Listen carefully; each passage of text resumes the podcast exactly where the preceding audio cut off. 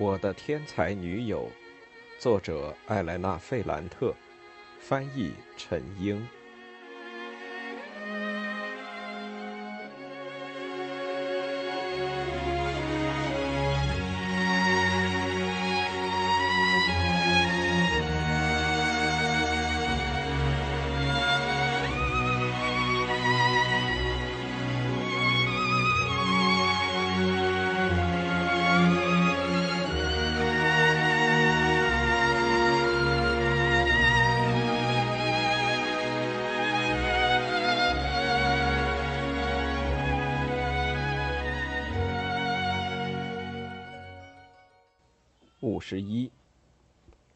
场婚礼让整个小区的人都记忆犹新。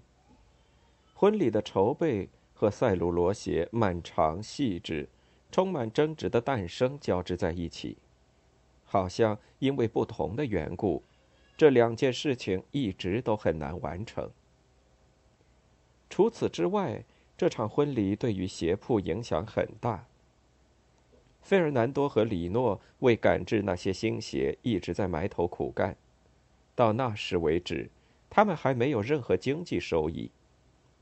另外，他们还要忙于其他无数零碎的工作，那些可以马上收益的工作，因为他们急需钱用。他们要筹到一笔数目可观的钱，给莉拉准备嫁妆，此外还需要承担婚宴的费用。他们想尽一切办法，不想在这时候表现得过于寒酸。结果是，好几个月里，塞鲁罗家的气氛都很紧张。农奇亚日日夜夜都在绣床单，费尔南多一直在抱怨、唉声叹气，充满懊悔，说自己之前的时光是多么幸福，在他的小铺子里，他就是国王，嘴上叼着别针，不慌不忙的上交。缝线，用榔头敲打。唯一幸福的是那对新人。他们之间只有两次小小的摩擦。第一次是关于他们未来的房子。斯特凡诺想在新小区买一套房子，莉拉更喜欢老楼里的房子。他们商量了一下，老城区房子大，但采光不好。视野也不好。这个社区的大部分房子都那样。新小区的房子小一点，但房子里有一个很大的浴缸，就像棕榈牌位于广告上面的那样，而且还有净身池。窗子对着威苏威火山。其实远远的看去，在云雾缭绕的天空下，威苏威火山也只是一个暗淡的影子。距离房子两百米不到的地方，亮锃锃的铁轨上，火车来来往往。斯特凡诺着迷于新小区，房子里有光洁的地板，还有洁白的墙壁。莉拉很快做出了让步。不说其他的，他不到十七岁就会拥有一套自己的房子，水龙头会流出热水，房子不是租的，而是买的。第二次摩擦，缘起是关于蜜月旅行。斯特凡诺建议去威尼斯，莉拉提出了一个他喜欢的路线，这对他后来的人生产生了重要影响。他从来不愿意远离那不勒斯。他提出去伊斯基亚岛、卡普里岛逛逛，说阿马菲海岸也可以，那都是他从来没去过的地方。他的未婚夫马上就答应了。其他都是一些很小的问题，都是因为两人的家庭出身不同造成的。比如说，斯特凡诺去塞鲁罗家的作坊之后，结果总是这样：当他再见到莉拉时，会数落费尔南多和里诺几句，有时候话有些重，莉拉会觉得难受，会袒护他们。斯特凡诺会无奈的摇摇头，他开始觉得在鞋子上投的钱过多，那时还看不到回报。夏天快过去时，他和塞鲁罗父子的矛盾激化了。他给塞鲁罗父子还有几个学徒设了个最后期限，说在十一月之前，他要看到最初的结果，至少要看到冬天的款式，男款女款都要在圣诞节前摆到橱窗里。最后他自己也很烦躁，在莉拉面前忍不住会说：“李诺只会要钱，却没想着干活。”莉拉捍卫哥哥。结果，斯特凡诺反驳了他。然后，莉拉发火了，斯特凡诺又马上做出让步。他把最初做的那双鞋子拿出来，那双他买来之后从未穿过的鞋。那是他们的爱情故事中一个非常珍贵的信物。他抚摸着那双鞋子，用鼻子嗅着，非常感动地说。通过这双鞋子，他能感觉到，能看到莉拉那双小姑娘的手和他哥哥一起劳作的情景。那时候，他们站在老房子的天台上，就是他们和索拉拉兄弟比赛放烟花的地方。他拉过她的手，一根手指一根手指的吻着。他说：“他再也不允许这双手再干粗活。”把斯特凡诺示爱的一幕讲给我听时，莉拉很愉快。这些是他带我到他们新家参观时对我说的。那套房子真的很棒，瓷砖地板熠熠生辉，浴缸可以洗泡泡浴，餐厅和卧室都放着木雕家具，甚至还有冰箱和电话。我很激动地记下了他的号码。我们都出生和生长在很小的房子里，没有自己的房间，甚至都没有学习的地方。我到现在还生活在自己出生的小房子里，而他却不是。我们来到阳台上，阳台对着铁路和威苏威火山。我小心翼翼地问他：“你会和斯特凡诺单独来这里吗？有时会。”会发生些什么事儿？他看着我，就好像不明白我的话。你说的什么意思？我觉得有点尴尬。你们会接吻吗？有时候会。然后呢？没有然后，我们还没结婚呢。我觉得有点混乱。他们享受了那么多自由。但其实什么也没有发生，这怎么可能？整个小区有很多关于他的流言蜚语，还有索拉拉兄弟披露的猥亵事，但他们俩只是接过吻。他不要求你吗？为什么？安东尼奥要求你了吗？是的，他不要求我。我们说好的，先得结婚。我的提问。让他觉得很意外，就像他的回答让我觉得意外一样。因此，他什么都没给斯特凡诺，尽管他们单独开车出去，尽管他们马上就要结婚，已经有一套装修好了的房子，他们床上的床垫都还没拆封呢。而我呢，结婚的事提都没提，而我的体验早已经不只是接吻。他问我。纯粹出于好奇，我有没有给过安东尼奥他要的东西？我不好意思告诉他事实，就说没有。对于这个回答，他看起来好像很高兴。五十二，我在池塘边的约会变得不再那么频繁，因为快开学了，我要上课做作业。我确信莉拉会把我排除在婚礼准备工作之外。她已经习惯开学后我会消失一段时间，但这次却不同。莉拉和皮诺奇亚之间的关系更加紧张，不仅仅是衣服、帽子、丝巾或者是首饰的问题。有一次，皮诺奇亚当着莉拉的面非常明确地对他哥哥说：“他未来的妻子要到肉食店里工作。”如果不马上开始，那就在蜜月旅行之后开始。他应该和全家人一样干活，就像阿方索。每次学校一放假，阿方索都会在店里帮忙。假如他未婚妻不工作，那皮诺奇亚也不工作了。皮诺奇亚的母亲这次公然支持自己的女儿。莉拉的眼睛都没眨一下，说他马上开始工作都行。卡拉奇家的人要他干什么，他第二天就可以开始干。这个回答就像莉拉之前的说话方式，尽管他努力采用温和平静的语气，但还是透露出一种不容侵犯和对挑衅者的鄙夷。这更加激怒了皮诺奇亚。很明显，在那对母女的眼里，鞋匠的女儿是个妖精，来他们家里做主子，赚钱的事他不动一根手指，花钱却如流水。他让家里的男人鬼迷心窍，让他对自己血脉相连的家人、他的亲妹妹甚至母亲做出不公正的事情。斯特凡诺还是之前的态度。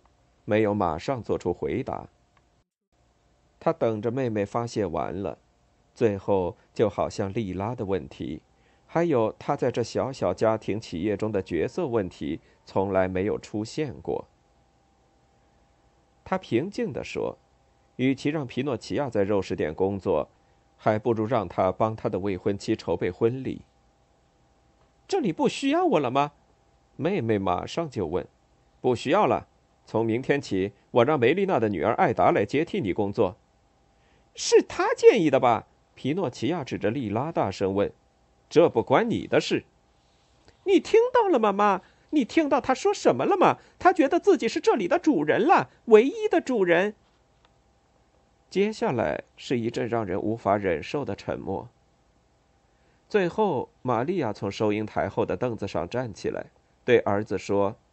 那你也找人顶替我的位子，我累了，不想再辛苦工作了。这时候，斯特凡诺做出了让步。他慢慢说：“我们都静一静，我不是主人。事实上，这家肉食店不是我一个人的事，而是牵扯到我们所有人。我们需要做个决定。”皮诺奇亚，你需要工作吗？不需要，妈妈。您需要每天都坐在收银台后面吗？不需要。那我们就让那些需要工作的人来干。在柜台那里，我让艾达来做；收银台那里，我要想想。要不然，谁来准备婚礼的事呢？我不是很清楚，也不是很确信。把皮诺奇亚和他的母亲从肉食店的日常工作里排挤出去，还有招聘艾达的背后。莉拉有没有插过手？艾达对此很确信，安东尼奥也很确信。他提到莉拉时，就好像她是一个好心仙女。我可以肯定的是，莉拉的小姑子和婆婆现在有大量时间可以投身于她的婚礼，这并不是一件让她愉快的事。这两个女人让她的生活更加复杂。每件细小的事情都会造成矛盾：邀请的宾客、教堂装饰、摄影师、乐队、接待餐厅、菜单、蛋糕、喜糖、戒指，甚至是蜜月旅行。皮诺奇亚和玛利亚认为去索伦托、波西塔诺、伊斯基亚和卡普里岛太近了。就这样。我忽然被扯进了这种复杂的关系，表面上是给莉拉一些建议，实际上是帮助她进行一场艰难的斗争。我刚开学，有很多很难的新课程要学，我采用通常的那种埋头苦学的方式，这让我精疲力竭。我一直都很顽强的坚持着，然而我一从学校回来。我的朋友就会提出一些让我更为难的要求。拜托了，莱诺，明天你来给我当参谋好吗？我都不知道他说的是什么事。上化学课时，我被老师提问了，我回答的不怎么样，心里正难受着。当什么参谋呀？选婚纱？求求你了，别拒绝我，因为你不来的话，我可能会杀了我的小姑子还有婆婆的。我只好去了。我站在莉拉那边，这让皮诺奇亚和玛利亚很不自在。婚纱店在雷蒂费洛区。我记得我还往包里塞了几本书，希望有机会能看上一眼，但根本就没可能。从下午四点到晚上七点，我们看了很多图样，抚摸了那些布料。莉拉试穿了展示在橱窗里模特身上的婚纱，那些衣服增加了她的美貌。她穿透明硬纱很美，穿着柔缎子，或是绢网婚纱也很美。身子是蕾丝的，袖子是皱泡的样式，她穿着很合身。无论是宽裙摆还是窄裙摆，在她身上都很好看。无论是长裙裾还是短拖裾，她穿着都很合身。波纹面纱，还有那种简洁的面纱，戴在她头上同样漂亮。头上的花冠，那种带珍珠的、橙子花的，或者是镶彩色玻璃的，她戴着都好看。另外，她还很听话。她仔细的看着那些图样，试穿模特身上那些看起来很好看的婚纱。但有时候，他实在受不了两个未来的家人过分挑剔的态度。有一次，丽拉开始反抗，她盯着我的眼睛，用嘲讽的语气说：“我们试试绿色的缎子，或是红色硬纱；要么试试那件漂亮的黑色绢网，或者是黄色的。”这让她的小姑子和婆婆非常惊恐。我笑了一下。想告诉他们，新娘是在开玩笑。最后，他们开始面带怨恨，仔细的研究起婚纱的面料和样式来。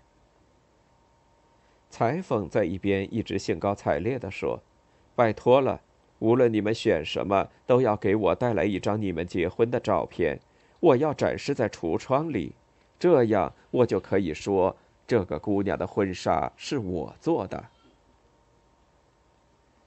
问题是要选出一件婚纱。莉拉每次倾向于一个式样、一种布料，皮诺奇亚和玛利亚就会联合起来提出另一个样式、另一种布料。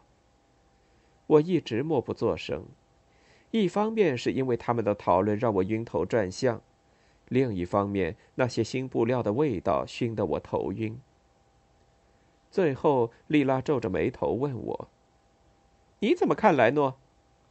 大家都不说话了。我马上惊异的感觉到，那两个女人在等着这个时刻，那是他们害怕的时刻。我把我从学校学到的修辞技艺运用到了这里，办法就是每一次当你不知道怎么回答问题时，你要在前言部分长篇大论，要用一种非常确信的声音分析问题。就好像自己知道结论一样。我开始说，用标准语。我非常喜欢皮诺奇亚和他母亲选中的款式。我没有直接赞美那些款式有多美，只是分析那些款式多么适合莉拉的身材。在我陈述这些时，就好像在课堂上对着老师说话。我感觉母女二人开始对我充满好感和认可。我随便选了一个款式，真的是很随便的拿了一件，但避免拿到莉拉看中的款式。然后我很简单的向他们展示我手上拿的这个款式，既有母女俩选中的那些款式的优点，也有我朋友莉拉看中的款式的优点。这时候，裁缝和那对母女俩都赞同我的看法，莉拉只是眯着眼睛看了我一眼。然后又恢复到之前的神情，说：“她也同意我的看法。”从婚纱店里出来，皮诺奇亚和玛利亚心情都很好，他们言谈中几乎对丽拉充满感激。他们评论买到的婚纱，不断提到我说的话，比如说“就像莱农奇亚说的”，或者说“莱农奇亚也这么说的”。丽拉磨蹭了一下，走在他们的后面。在雷蒂费洛区夜晚出来的人群里，他问我：“你是在学校里学的吧？学的什么？用语言去捉弄人呗。我觉得很伤心，就低声说：“你不喜欢我选中的款式吗？我很喜欢。然后呢？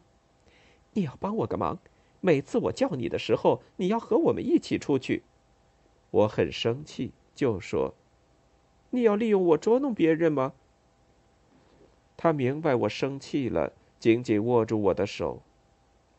我不该刚才说那句话的，我只是想说你很擅长招人喜爱，这就是我俩从小的差别。人们都怕我，但却不怕你，可能是因为你坏吗？我更加生气地说：“有可能。”他回答说：“我感到自己伤害了他，就像他伤害了我。我马上后悔了。”说了一句挽救的话。为了你，安东尼奥都肯舍命。他说：“感谢你帮他妹妹谋到了职位。”是斯特凡诺给艾达安排工作的。他回答说：“我是个坏人。”五十三。从那时起，我总是被叫去加入类似这样的棘手问题。我发现叫我去的不是莉拉。而是皮诺奇亚和他的母亲。实际上是我选的喜糖，是我选的赫拉斯路上的餐厅和摄影师。我还说服他们在照相环节之外再增加一段录像。无论在哪种情况下，我都意识到，对于其中任何一件事，我都充满激情，就好像我做的这些事都是为我以后结婚积累经验。在结婚这件事上，莉拉用的心思非常少，这让我很惊异。但事情的确如此。她最专注的事情是，一次性确立她未来的生活。她想作为一个妻子和母亲，生活在自己的家里，让小姑子和婆婆插不上嘴。但那不是通常的那种婆媳和小姑的矛盾。我有一种感觉。他通过利用我，通过对斯特凡诺的操纵，试图在他所处的牢笼内寻找一条出路，但那时候还没有找到。很自然，我用整个下午的时间来解决他们的问题。我学习的时间变得很少，有两次甚至都没去学校，结果是我第一个学期的成绩不怎么样。我的拉丁语和希腊语老师是备受崇敬的加利亚尼老师。他对我真爱有加。我的哲学、化学和数学成绩都勉强及格。有天早上，我还卷入了一场麻烦。我们的宗教老师一直猛烈的攻击共产党，批评无神主义。我感觉有必要做出回应。我不知道这是不是出于对帕斯卡莱的情感，因为他一直声明自己是共产党，或者是我感觉到神父说的那些关于共产党的罪恶都和我相关。他的箭头还对准了加利亚尼老师，一个典型的共产党。这时候，我举起了手。我说自己上过一期函授神学课，很明显。人类还处于一种盲目和随遇而安的状态中，他们把自己托付给上帝、耶稣或是圣灵，最后这个存在根本就是多余的，只是为了构成三位一体。圣灵反倒要比圣父、圣子更高一筹，就相当于整个城市被地狱之火燃烧时，我们还在收集和崇拜圣像。阿方索马上意识到我说的太多了。他很羞怯地拉了一下我的罩衫，我没管他，要把话说完，一直说到最后的总结。就这样，我第一次被老师赶出了教室，在课堂表现的笔记本上，我被记了一笔。我来到走廊上，刚开始我觉得很迷惘，发生了什么呢？为什么我要表现的那么冒失？从哪里来的绝对信念，让我确信我说的都是对的，值得一说呢？最后，我想起来，这番话我对丽拉说过，我意识到自己闯了这样的祸，是因为我觉得他的观点很权威，能给予我足够的力量来挑战宗教老师。丽拉不再看书，不再学习，她正要成为肉食店老板的妻子，可能很快就会替代斯特凡诺的母亲，坐在收银台的后面。而我呢，我从他身上获取能量，想出了这样一个意象。把宗教描述成一系列人物图像的收藏，而整个城市都被地狱之火焚烧着。因此，学校是我一个人的事，已经远离了他的影响。这不是真的。我在教室门口，想着这些，默默的流着眼泪。事情忽然发生了变化，尼诺·萨拉托雷出现在走廊尽头。在社区遇到他父亲之后，我更加表现的好像他不存在，但在这紧急关头遇到他，我又振奋起来，急忙擦干了眼泪。他应该发现了我的异样，就朝我走来。他更高，喉结更突出了，脸上棱角分明，已经开始长出细细的胡须。他的目光更加坚定，这次我没办法躲开他了。我不能进教室，也不能走向厕所，这两种做法都会使我的处境更加复杂。如果宗教老师探出头来检查的话，我只能待在那儿。他在我面前停下，问我为什么会在外面，发生了什么。我告诉了他原委，他眉头皱了起来，对我说：“我很快就回来。”几分钟后，他就和加利亚尼老师一起出现。老师表扬了我，但现在他这么说时，就好像在对我和尼诺上课。进宫之后，我们需要进行补救。他敲了敲我上课的教室门，进去之后关上了门。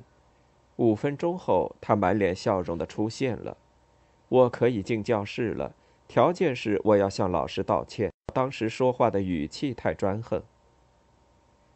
向老师道歉时，我心里有些悲喜交加，一方面很忐忑，因为宗教老师可能会再惩罚我；另一方面，我觉得很骄傲，因为尼诺和加利亚尼老师支持了我。我很小心，没有把发生的事告诉我的父母，但我把这事一五一十的告诉了安东尼奥。他很骄傲的把这事告诉了帕斯卡莱。有天早上，帕斯卡莱遇到莉拉，他依然深爱着她。当时他无法抑制自己的激情，不知道该对她说什么，就像救命的稻草一样，抓住我的事对莉拉讲了。就这样，一眨眼的功夫，我成了朋友中间的英雄，不仅仅是我周围少数几个朋友。还包括一群斗志昂扬的老师和学生，他们联合起来反对宗教老师的说教。这时候，我意识到，对神父道歉不够，我要从他身上以及其他和他看法一样的老师那里获得信任。我把自己说的话和我这个人毫不费力的分开。我对那些对我充满敌意的老师表现出合作。尊敬、勤恳和乐于效劳的态度，他们很快就原谅了我那些奇怪的观点，认为我是一位可造之才。这样，我发现我能和加利亚尼老师一样坦然，我能坚定地表达自己的观点，同时通过无可非议的做法获取所有人的尊敬。在短短几天里，我觉得我和尼诺·萨拉托雷。那时他已经高中五年级了，要参加毕业考试。我和他一起在高中里两个最有钱的。事情并没有就此结束。几星期之后，尼诺见到我，他开门见山，用他特有的阴郁语气让我尽快写半页材料，简述一下我和神父之间的冲突。派什么用呢？他对我说。他正在编辑一本叫《那不勒斯穷人的旅馆》的小杂志，他在编辑部里谈到这事，几个编辑对他说：“如果能写一段简述，那他们可以试着编入下一期的杂志。”他给我看了一眼那本杂志，那是一本大约五十多页的小册子，封面是暗灰色的，目录里有他的名字，还有他的一篇文章，标题是《悲惨的数据》。这时候。我想到了他父亲在马龙地海滩上带着那种心满意足、得意洋洋的神情朗读那篇刊登在报纸上的文章时的情景。你也写诗吗？我问他。他满脸鄙夷的否认了。我马上答应了他。好的，我试试。我非常激动的回到家里，感觉脑海里全是要写的句子。在路上，我很详细的对阿方索说了我的想法，他为我感到不安，再三叮嘱我什么也别写。他们会写上你的名字吗？是的吧，莱诺神父会生气的，会让你考试不及格，他会让化学老师和数学老师和他站在同一条战线上的。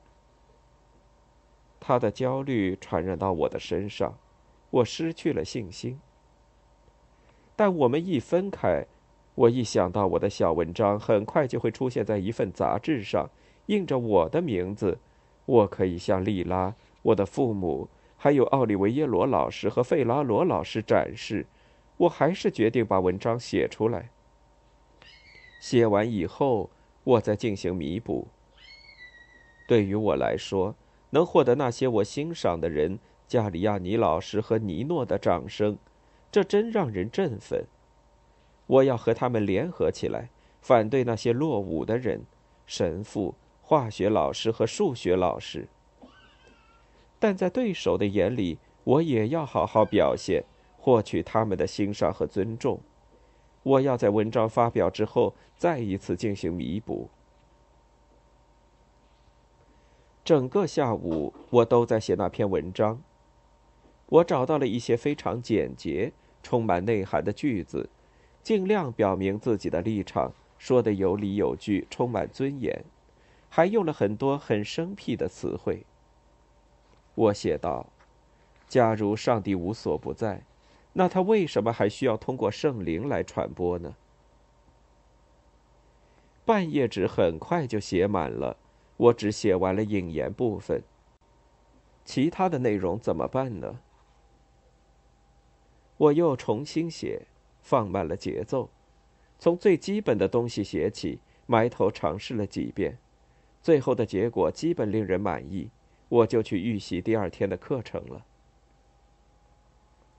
但不到半小时，我又产生了一些怀疑，我感觉自己需要别人的肯定，谁能帮我看看我写的文章，并提出自己的看法呢？我母亲吗？我的几个弟弟？安东尼奥，他们当然不行，唯一的人选是莉拉。但是我去找他，就意味着承认他的权威。实际上，我现在才是那个有学问的人。开始我很不情愿去找他，我害怕他看到我写的那半页纸，短短几句话就把我打发了。我更害怕的是。他只言片语会改变我的想法，使我的思想走极端，打破我写的那半页纸里的平衡。最后，我还是跑去找他，希望能找到他。他在他的父母的家里，我跟他说了尼诺的事，把笔记本递给了他。他很不情愿地看着那页纸，就好像上面的文字会伤到他的眼睛。像阿方索一样，他问我：“他们会写上你的名字吗？”我点了点头。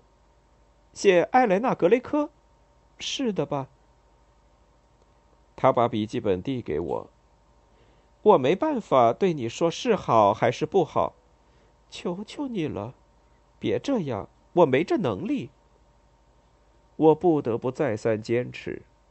我对他说：“尽管我心里清楚这不是实话，我说，假如他不喜欢，假如他拒绝读这篇文章，我就不会把它交给尼诺去复印。”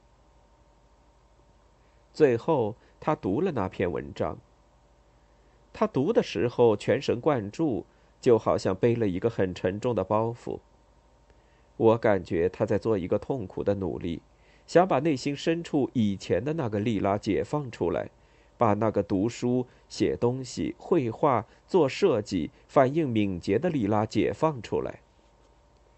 他看完整篇文章，好像放松下来了。我可以删节吗？当然可以喽。他删去了很多词，还有整个一句话。我可以动一下句子的位置吗？可以。他把一个句子圈起来，用一道曲线移到了那页纸的最上方。我能把这篇文章重新抄在一张纸上吗？我自己来吧，还是我来？他写了一会儿，最后把笔记本还给我。你真的很厉害，难怪他们都给你十分。我感觉到他的语气里没有讽刺，那是一句真诚的恭维。最后，他的语气变得生硬，说：“我再不想看到你写的任何东西了。”为什么？他想了想。因为会让我头疼。他用手指敲了敲脑袋，笑了起来。